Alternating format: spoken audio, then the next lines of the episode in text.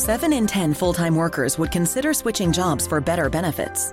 Benefit strategies are crucial to building a competitive advantage. But how can employers meet diverse priorities across industries and demographics? Benefits 2.0 from Economist Impact, supported by Nuveen, a TIAA company, explores how benefits empower individuals, elevate companies, and drive the U.S. economy. Search Economist Impact Benefits 2.0 to learn more. Sponsored by Nuveen, a TIAA company.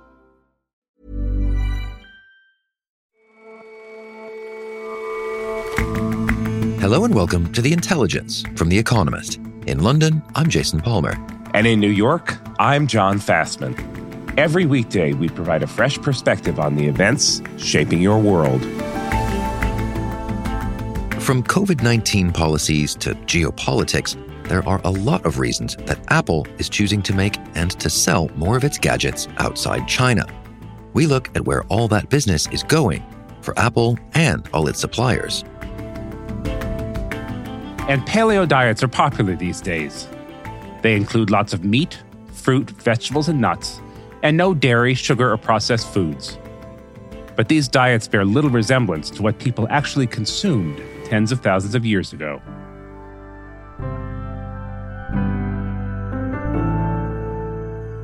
First up, though,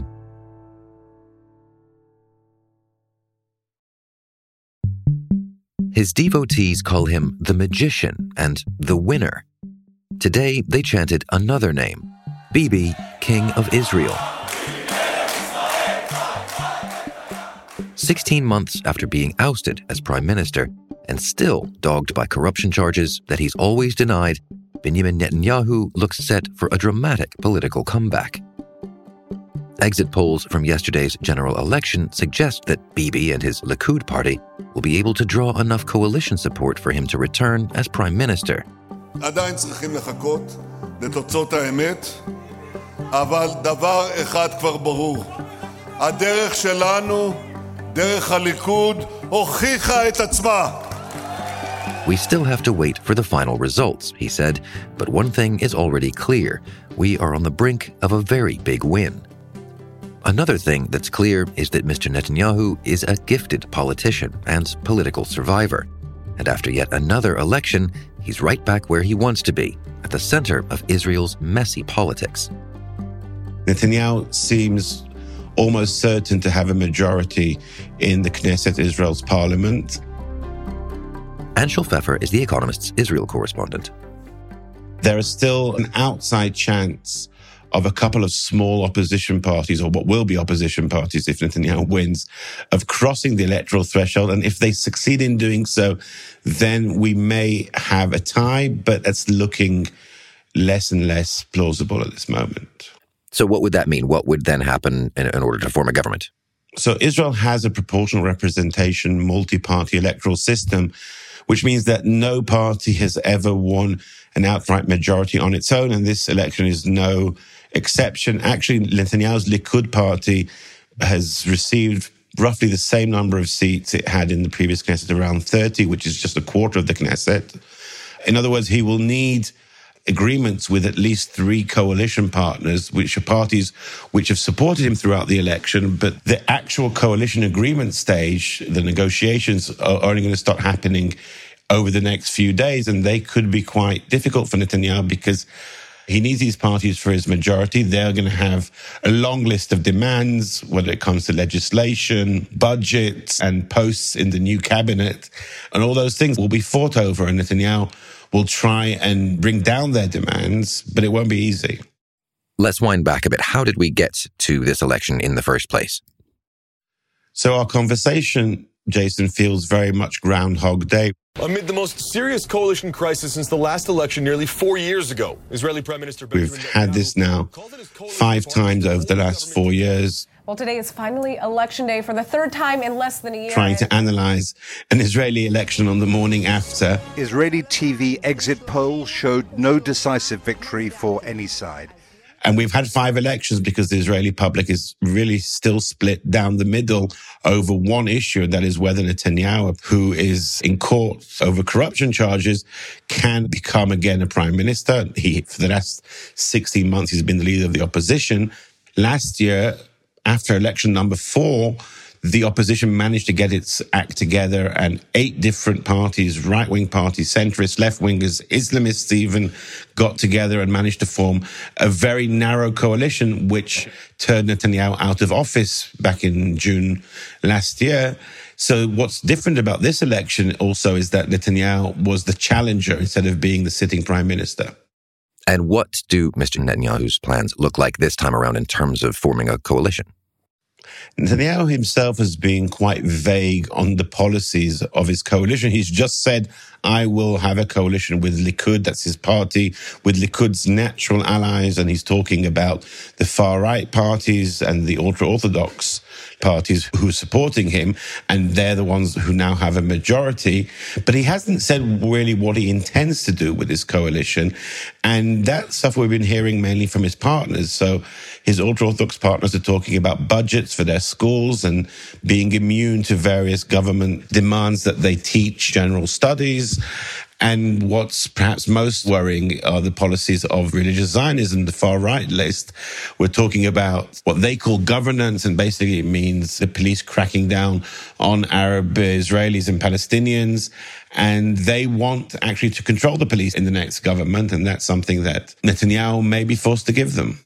You say that still the country is split right down the middle about Mr. Netanyahu. Why is that? Why does he maintain that that level of popularity and that ability to divide the country? Well, Netanyahu has built a coalition of like-minded parties, which is backed by around half the country, around the populist notions of Jewish identity and of power and what they call a very vague sense governance. And like I said, this is half of the country, but the other half of the country fear Netanyahu. They feel that he has used all these themes to polarize and to split different communities and, and to play them off against each other. And there's a fear that Netanyahu, who is facing his own trial will will try and drastically weaken the legal system and the, and the courts. Netanyahu's case is basically three separate charges of accepting illegal gifts from wealthy benefactors and of trying to interfere or intervene with the way that news organizations covered him in dealings with the owners of those news organizations. He obviously hotly denies having done anything wrong. So this is very much a question of, of where Israelis stand on these core issues, both of identity and of how the Israeli government should operate. It's something that has really caused Netanyahu to become the main issue here is he's someone that Israelis want to continue holding their fate. He's the longest serving prime minister. He's been in office of a total of 15 years. Nobody comes close to his experience. And many Israelis think, well, we need someone like that. Nobody else can replace him. And many Israelis are, are very afraid of what Netanyahu will do when he returns to office. But there is certainly almost a cult of personality around Bibi. Without a question, Netanyahu has perfected the art of the populist nationalist politician. We now see so many examples around the world, and he's been doing it for longer than any of them. He's been on the scene before Donald Trump, before Jair Bolsonaro, even before Silvio Berlusconi. You could almost say that he invented it, this way of making yourself a representative of the underdogs fighting a mythical elite, personifying the nation's will and even the nation's uh, ability to, to survive and exist and casting out anybody who opposes you as part of some kind of left wing defeatist, uh, even traitorous minority who are endangering the nation. These are all things that Netanyahu has been building up for nearly 40 years now. And We've seen a masterclass of how to do it in this election. And in many ways, this is how he has remained for so long on the scene and come back from every defeat to bury his opponents. And so, with all of that in mind and the way things now look on the ground, how do you think Bibi would govern if this coalition comes together as expected? So, the real question is what kind of Netanyahu we're getting now after he spent 16 months out of office.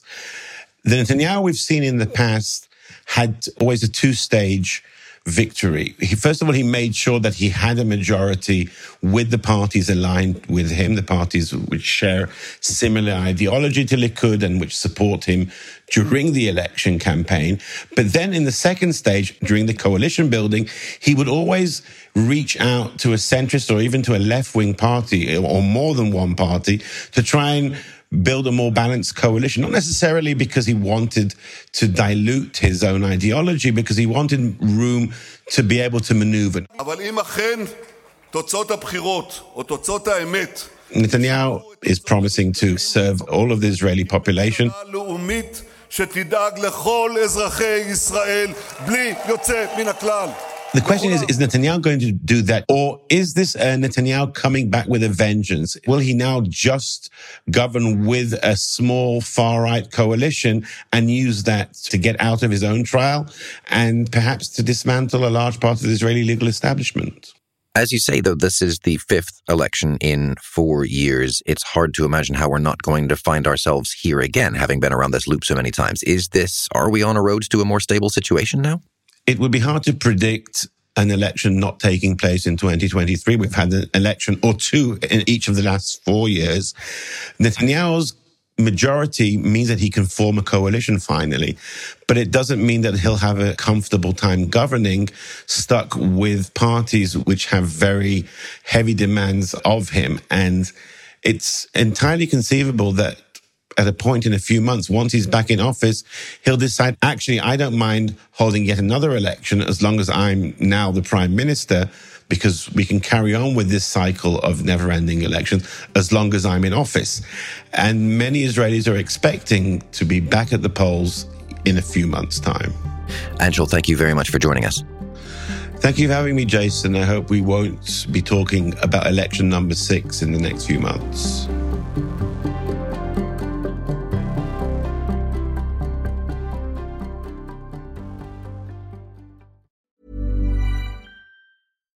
World peace might feel kind of like a pipe dream. But what if I told you it's not? 2024 will see more than 50 elections around the world. And in some places, peace is actually on the ballot. One reason is because countries in Europe and Latin America have been experimenting with this thing called feminist foreign policy. Because right now, the way that we wage war and peace, it's kind of a boys' club. The new season of Things That Go Boom from Inkstick Media and PRX is coming March 18th. Find it wherever you get your podcasts.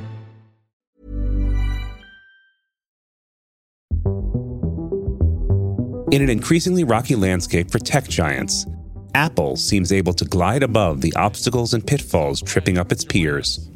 At Apple, we're fortunate to be surrounded by people who strive to innovate together to create products and experiences that. In its latest quarterly results, the company reported record revenues of $90.1 billion, exceeding analysts' expectations despite a strengthening dollar. But as we become more and more dependent on their products, they're going to keep powering through. And I think this stock is going to surprise people. Its products continue to delight customers around the world. You can hear some of them cheering excitedly at the opening of a new Apple store in the Chinese capital of Beijing. Apple's extraordinary rise from near bankruptcy to global dominance in little more than two decades owes much to its bet on China. Apple banked on Chinese factories to manufacture its computers, iPhones, and other gadgets. And it wooed Chinese customers who, in some years, provided the company with up to a quarter of its revenue. But now, that long love affair is souring. For a long time, China has been at the center of Apple's massive international supply chain, but it seems that in the next few years, that's going to change pretty rapidly. Tom Wainwright is tech and media editor at The Economist. Right now, about 95% or more of Apple's products are assembled in China. But within three years, analysts reckon that that figure could drop to more like 75%. So quite a big change in just a few years. And we're seeing more and more of Apple's products being made in countries like India, in Vietnam, which Apple sees now as a good alternative base from which to make the gadgets that it sells worldwide. Logistically, it's clearly a big shift, but culturally, how big a change is this from Apple, its move away from China? It's a really big deal. China's been a huge part of Apple's success over the last couple of decades. And Tim Cook, who's the chief executive, has really been quite a big proponent within the company of the China strategy. He's been a, a frequent visitor to China over the years. We've seen China continue to change and evolve, and we are grateful at Apple that you have opened your doors to us and allowed us to be part of the community here. We encourage China to continue to open up. We see that as essential, not only for China to reach its full potential, but for the global economy to thrive. And he's maintained good relations with the Chinese government, which has often been a difficult balancing act. Apple has followed local requirements to remove certain apps and to hold Chinese customers' data locally where Chinese authorities can access it. But now it's making this quite hurried sort of decoupling away from China. And it reflects really a, a big change in the world economy as well. So, given that China has been so central to Apple's success, why is it turning away? I think probably the main reason really is just to spread the operational risk that Apple faces when it's making these millions of gadgets every year. We saw during the COVID 19 crisis that Apple had problems like when lockdowns in Shanghai earlier this year meant that one of its factories of its suppliers was closed. And it turned out this factory seemed to be making most of the MacBooks that are sold worldwide. So Apple customers faced delays of months because of this particular factory closure. And actually, just this week, there was a case where there was an outbreak of COVID at a factory in Zhengzhou in China, which was run by Foxconn, the company that makes most of Apple's iPhones. And Foxconn is reportedly having to shift production to other parts of China as a result of this. So I think a big part of it is just having operations in, diff- in different places. So that if one country gets hit by, say, an outbreak of illness or any other problem, there are other options there. And India and Vietnam seem to be the countries to which Apple is turning first for this. Why those countries? What are they offering Apple that China can't or won't? A big part of it is cost. China's still a very competitive place, but average wages in China have more than doubled just over the past decade. A Chinese manufacturing worker now probably makes about twice as much as somebody does in India or Vietnam who's doing the same job. One of the things that has held Apple and others back from investing in countries like India is that the infrastructure has been pretty rubbish, but that's been getting better in recent years. The Indian government are offering all kinds of subsidies, tax holidays, you name it. Foreign executives say the work ethic is similarly strong in places like Vietnam to what it is in China. And I think another big reason is the domestic market. And this particularly is a big deal in the case of India, which is already the world's second largest market for smartphones after China. And historically, Apple hasn't had much of a share of that because Indian consumers, on the whole, can't afford Apple's expensive products. But gradually that's changing. It was just this July that Apple reported that its revenues in India had doubled in the last quarter, year on year, mostly based on iPhone sales. So I think it sees a big opportunity there, selling these gadgets to Indian consumers in particular, and to some extent those in Vietnam as well. And how is this shift being perceived in China? I think having a big client like Apple in the country has been a point of pride. For China, it's given them some kind of clout, really, that uh, in some years, Chinese consumers have contributed as much as a quarter of all of Apple's revenues. So I think having Apple around is something that in some ways China has been proud of. But I think there's been a bit of a shift recently. We saw Xi Jinping China's president say to the Communist Party Congress that he wanted China to have self reliance and strength in science and technology, which was a phrase that he repeated five times during this speech. The implication of that is that he wants national champions to play a bigger role. And for a foreign company like Apple, that suggests that things aren't going to get any easier when it comes to selling to the Chinese consumer. And so the shift is really down to changing geopolitics. That's the big, big underlying thing behind this. I mean, you've got the operational risk spreading, you've got the costs, but the huge strategic reason that also makes this shift sensible for Apple is the politics. You've got this backdrop of rising tensions between China and America, which has been going on for a while and which is making China just a difficult place for Western firms to do business. We had an example just this summer where Apple reportedly had to ask Taiwanese manufacturers to label their products made in Chinese Taipei rather than made in Taiwan, which apparently is something that the Chinese customs officials now insist on.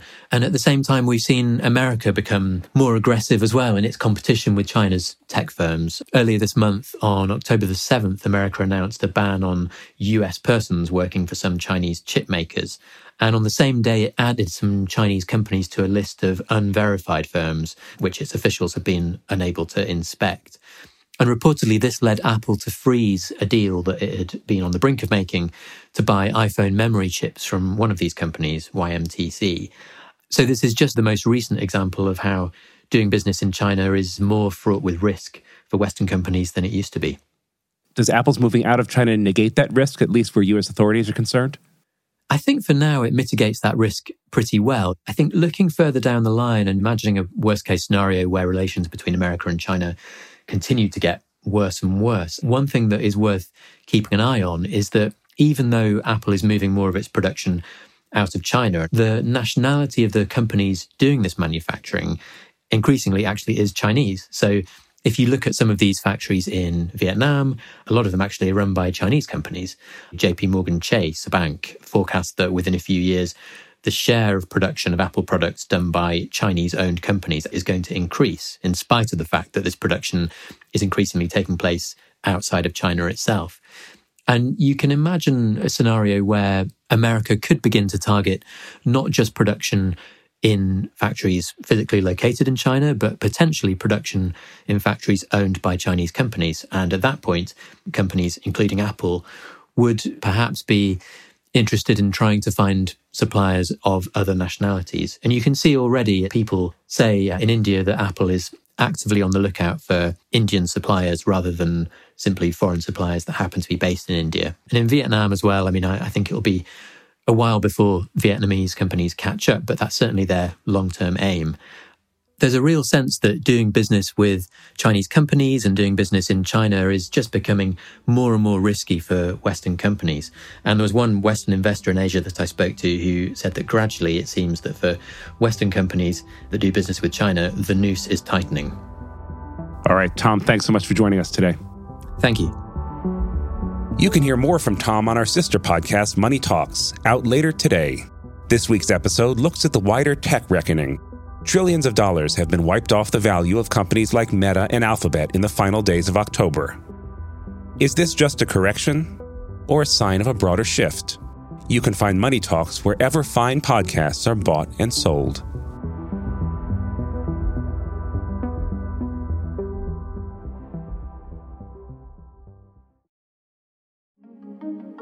Are you listening to this podcast on your lunch break?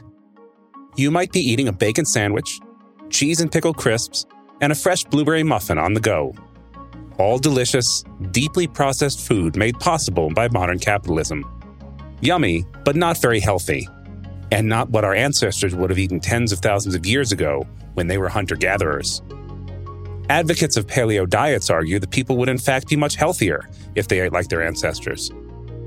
In today's video, we are exploring exactly what you can eat on the paleo diet. So if you're still a bit confused on what did people eat in the Paleolithic era, definitely keep on watching this video. Paleo, from what I've understood, is the caveman diet. So It it's is. whatever was available back then. Right, it's a simple concept. If it wasn't around in caveman times, you don't eat it. But do contemporary nutritionists have an accurate idea of what those ancestors of ours actually ate? The diets of ancient humans are far more diverse than advocates of paleo eating might actually imagine. Natasha Loder is The Economist's health policy editor. So, for a long time, it was thought that humanity's Stone Age ancestors really majored on the meat and not so much on the carbs. But modern hunter gatherers, it turns out, have an exceptionally diverse diet, and it's likely that their ancestors did too. I spoke to a professor of evolutionary anthropology and a global health expert, Dr. Herman Pontzer, and he's worked with the Hadza, a group of hunter gatherers in Tanzania, and he spent quite a lot of time living and eating with them. The Hadza are a society of traditional hunter gatherers. They don't have any domesticated plants or crops or animals or vehicles or electricity or plumbing or anything like that. They live in grass houses and gather their food from the wild landscape around them every day. Why is studying modern hunter gatherers' diets a good way to understand what our ancestors ate? Well, Dr. Pontzer had a good answer for this. So humans have been evolving as hunter-gatherers for over 2 million years, actually even before we were Homo sapiens, right? Early members of our genus, the genus, the genus Homo, were hunting and gathering. So that's the lifestyle in which we evolved, in which our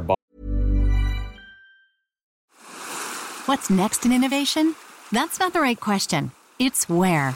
Puerto Rico is more than just a tropical paradise, it's an innovations paradise where startups and global players coexist in a vast and vibrant ecosystem where talent runs deep, highly skilled, and bilingual. Plus, Puerto Rico has the most competitive tax incentives in the U.S. If you believe your business can go anywhere, this is the place to bring it. Find out more at investpr.org/economist. Bodies evolved, and if we want to understand what that lifestyle does to our bodies, how we grow up and grow old in that kind of an environment, then living hunter gatherers are one way to understand that. Of course, you know, all humans alive today are all equally modern, but people who, who live that kind of lifestyle allow us to ask questions about what that lifestyle does to our bodies. One bias in assessing true paleo diets is the archaeological record. The sort of things that persist in the record are stone tools and bones that would have been used to eat, to hunt, to handle meat. But the evidence of plant eating is much more fragile. But if you look at teeth that you find at fossil sites, you can find embedded in them, if you look, starchy grains along with plaque the sorts of things that indicate carbohydrates were in the diet. And we now think that early humans ate plenty of starch rich plants. And we also have a highly acidic stomach, the sorts of stomach that you would need to destroy pathogens. And it's the sort of stomach you find in scavengers like hyenas and buzzards in modern day life. And all those lines of evidence points to human beings as a sort of very, very a Catholic kind of eater. So, does all of that provide any insight into the optimum human diet? Have modern advocates of paleo eating got it wrong? What that starts to tell us is that there may not actually be an optimal human diet in terms of the proportions of meats, vegetables, and grains and dairy that we have. And, you know, all those food plates that governments are keen to sort of indicate, well, what proportions of this or that and the other. Or maybe actually they're not as important as we think. We certainly need to get a broad array of nutrients and foodstuffs in our diet, but perhaps the proportions don't really matter so much because humans are quite well adapted to using different proportions. And that's what Dr. Pontzer believes. I don't see any evidence for some singular, perfect, you know, evolved natural diet that humans are evolved to need. I see humans as being actually quite different, being evolved to eat a lot of different foods and, and do just fine on a wide range of diets.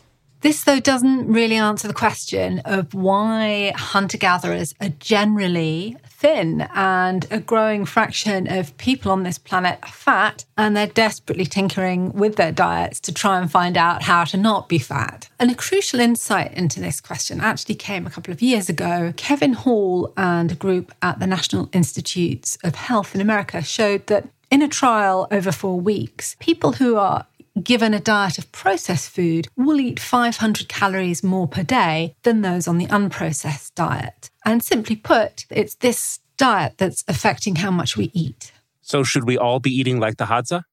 Well, no, I wouldn't recommend it. It's not haute cuisine, I will say, and not to everyone's taste. I don't think anybody's going to be opening a Hadza restaurant anytime soon. If you've had boiled warthog, you know that it's, it's not particularly delicious. The foods they prize are the organ meats out of an animal. Testicles are particularly sought after. These are things that would be hard to market, I think, in a Western culture. Not quite a blueberry muffin, then. Natasha, thanks for joining us today. You're welcome.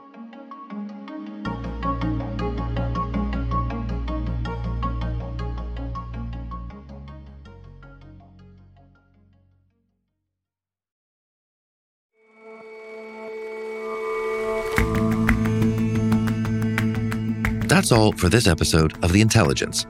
Let us know what you think of the show. You can get in touch at podcasts at economist.com. And you can subscribe to The Economist at economist.com slash intelligence offer. The link is in the show notes. We'll see you back here tomorrow.